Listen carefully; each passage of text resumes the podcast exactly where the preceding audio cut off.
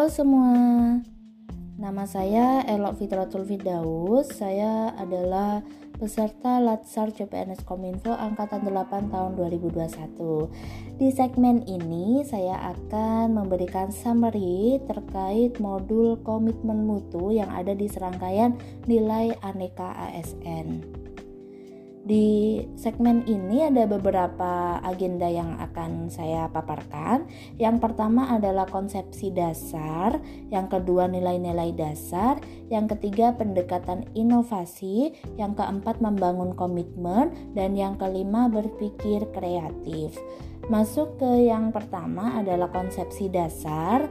Ini ada empat konsepsi dasar. Yang pertama efektivitas. Sejauh mana sih organisasi dapat mencapai tujuan yang ditetapkan atau berhasil mencapai apa pun yang coba dikerjakan? Efektivitas organisasi berarti memberikan barang atau jasa yang dihargai oleh pelanggan. Lalu yang kedua ada nilai efisiensi. Ini jumlah sumber daya yang digunakan untuk mencapai tujuan organisasional. Efisiensi organisasi ditentukan oleh berapa banyak bahan baku, uang, dan manusia yang dibutuhkan untuk menghasilkan jumlah keluaran tertentu. Efisiensi dapat dihitung sebagai e, jumlah sumber daya yang digunakan untuk menghasilkan barang atau jasa. Yang ketiga ada inovasi. Ini adalah cara utama di mana suatu organisasi beradaptasi terhadap perubahan-perubahan di pasar, teknologi, dan persaingan. Yang keempat ada mutu apa pun yang menjadi kebutuhan dan keinginan konsumen, nihil cacat, kesempurnaan dan kesesuaian terhadap persyaratan, kesesuaian terhadap spesifikasi. Lalu bagaimana sih cara menjaga komitmen mutu? Yang pertama, harus memiliki tujuan, yang kedua perhatikan peran, yang ketiga prosedurnya harus jelas, yang keempat adanya hubungan di dalam internal, dan yang kelima adalah faktor kepemimpinan. Lalu ada beberapa alat pemastian mutu pelanggan. Yang pertama ada SP, kemudian ada juga bentuk ganti rugi, ada bentuk jaminan, lalu ada bentuk audit mutu, kemudian penanganan pengaduan dan juga ombudsman. Lalu masuk ke yang kedua, pembahasan terkait nilai dasar. Nilai-nilai dasar orientasi mutu adalah yang pertama, komitmen pada kepuasan customers, yang kedua cepat, tepat, ramah, yang ketiga melayani dengan hati, yang keempat melindungi dan mengayomi, yang kelima perbaikan berkelanjutan. Nilai-nilai dasar orientasi mutu ini mengacu pada manajemen mutu terpadu atau Total Quality Management atau TQM. Terdiri atas kegiatan perbaikan berkelanjutan yang melibatkan setiap orang dalam organisasi melalui usaha yang terintegrasi secara total untuk meningkatkan kinerja. Apa saja sih lima pilar manajemen mutu terbatu, terpadu? Yang pertama adalah organisasi tentunya. Yang kedua produk, yang ketiga proses, yang keempat komitmen dan yang kelima adalah pemimpin. Dengan dilandasi kelima pilar yang kokoh, target mutu dapat diwujudkan, bahkan dapat terus ditingkatkan secara berkelanjutan. Ada 10 strategi yang mesti dijalankan organisasi agar pelaksanaan manajemen mutu terpadu dapat berjalan dengan baik. Yaitu yang pertama menyusun program kerja jangka panjang yang berbasis mutu. Yang kedua, membangun mindset pegawai terhadap budaya mutu. Yang ketiga, mengembangkan budaya kerja yang berorientasi mutu, bukan sekedar melaksanakan tugas rutin dan sebagai formalitas menggugurkan kewajiban. Yang keempat, meningkatkan mutu proses secara berkelanjutan agar dapat menampilkan kinerja yang lebih baik dari waktu ke waktu. Kemudian yang kelima membangun komitmen pegawai untuk jangka panjang. Yang keenam membangun kerjasama kolegial antara pegawai yang dilandasi kepercayaan dan kejujuran. Yang ketujuh memfokuskan kegiatan pada kepuasan pelanggan baik internal maupun eksternal. Yang kedelapan beradaptasi dengan tuntutan perubahan. Yang kesembilan menampilkan kinerja tanpa cacat dan tanpa pemborosan sejak memulai setiap pekerjaan. Yang ke-10 menjalankan fungsi pengawasan secara efektif untuk mengawal keterlaksanaan program kerja. Kemudian manajemen mutu terpadu atau TQM dapat dicapai melalui yang pertama berfokus pada pelanggan, yang kedua obsesi pada mutu, yang ketiga pendekatan ilmiah, yang keempat komitmen jangka panjang, yang kelima kerjasama tim, yang keenam perbaikan secara berkesinambungan, dan yang ketujuh diadakannya diklat. Kemudian untuk manajemen mutu ini ada beberapa hal yang perlu diperhatikan. Jadi dari institusi pemerintah ini harus memperhatikan rencana mutu, pengawasan mutu, perbaikan mutu, sosialisasi mutu, implementasi dan pengawalan mutu serta output dan outcome. Ini jika semuanya sudah diperhatikan dengan baik, maka bisa mencapai kinerja yang bermutu. Lalu bagaimana cara peningkatan produktivitas? Yang pertama, pada proses input itu bisa berupa bahan baku, sarana atau prasarana, dan input lingkungan harus semuanya menunjang. Yang kedua, pada bagian proses ini harus bekerja secara optimal, tanggung jawab bersama penilaian objektif, motivasi, kemampuan, pendidikan, dan pelatihan, dan didukung dengan pemimpin yang kuat dan yang bisa memberdayakan.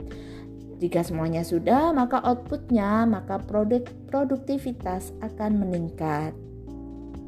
Lalu produktivitas ini e, bisa ditingkatkan dari dua aspek. Yang pertama dari motivation, ini bisa dari self commitment atau komitmen pribadi, bisa dari lingkungan dan juga budaya. Lalu dari kemampuan, ini bisa ditunjang dari education, training, habitual, dan experience. Ada dua metode perbaikan mutu. Yang pertama adalah metode PDCA, Plan, Do, check and act. Kemudian ada diagram sebab dan akibat. Jadi menganalisa antara sebab dan akibat apa sih yang harus diperhatikan begitu. Kemudian masuk pembahasan yang ketiga pendekatan inovasi. Jika dikaitkan dengan inovasi barang dan jasa, ini merupakan cara utama di mana suatu organisasi beradaptasi terhadap perubahan-perubahan di pasar, teknologi, dan persaingan. Inovasi muncul untuk menghadapi tantangan manajemen di masa sulit. Inovasi lahir cepat ketika organisasi berada dalam kondisi stagnan dan sulit untuk berkembang. Lalu, apa saja sih wujud inovasi?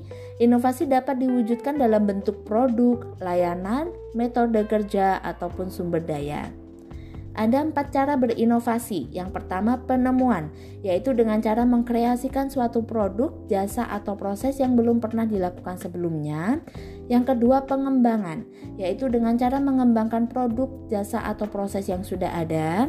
Yang ketiga, duplikasi, yaitu dengan cara menirukan suatu produk, jasa, atau proses yang sudah ada.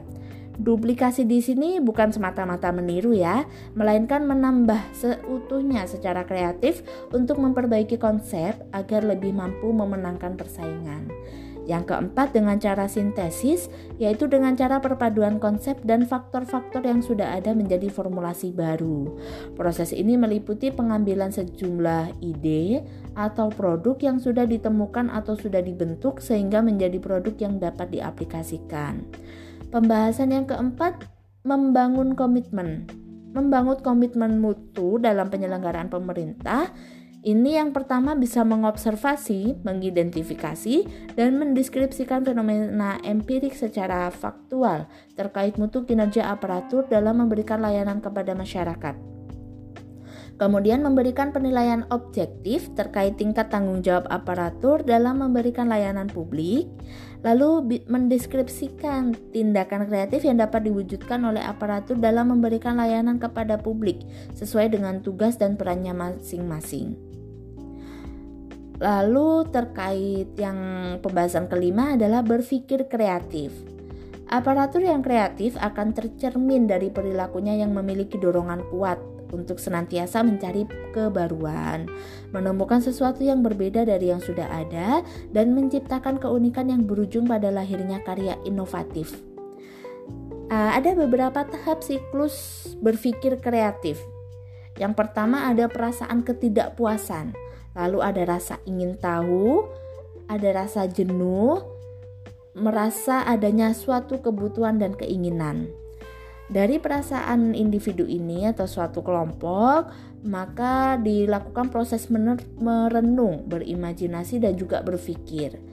Lalu masuk ke proses selanjutnya mencari data dan informasi, membaca rujukan, studi banding, berdialog ataupun diskusi. Dari hasil mencari data, maka kita proses menganalisa, membuat rancangan, sosialisasi di lingkungan yang terbatas terlebih dahulu. Kemudian lahirnya suatu karya kreatif sebagai sebuah inovasi yang bisa dimanfaatkan. Lalu yang terakhir, aktualisasi nilai-nilai dasar komitmen mutu. Kita harus melakukan beberapa perubahan. Yang pertama, orientasi kepada peraturan kita rubah menjadi orientasi kepada publik. Yang kedua, cara kerja ABS, rutinitas dan asal-asalan kita rubah menjadi orientasi kepada mutu, bekerja secara baik dan benar. Lalu sikap pasif kita rubah menjadi sikap dinamis, proaktif dan inovatif. Lalu yang keempat, cara kerja individualis dan egosentris atau bekerja sendiri-sendiri dan berorientasi melayani pimpinan, ini harus kita rubah menjadi cara kerja tim atau kolektif sebagai satu kesatuan proses untuk melayani masyarakat. Sekian ringkasan dari modul komitmen mutu. Terima kasih.